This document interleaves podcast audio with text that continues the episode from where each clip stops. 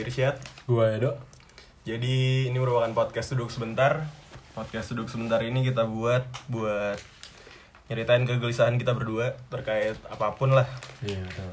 Buat kalian yang misalnya punya cerita-cerita atau misalnya pengen request bahas tentang masalah apa, apa pun itu silakan email ke kita di duduk sebentar saja at gmail.com.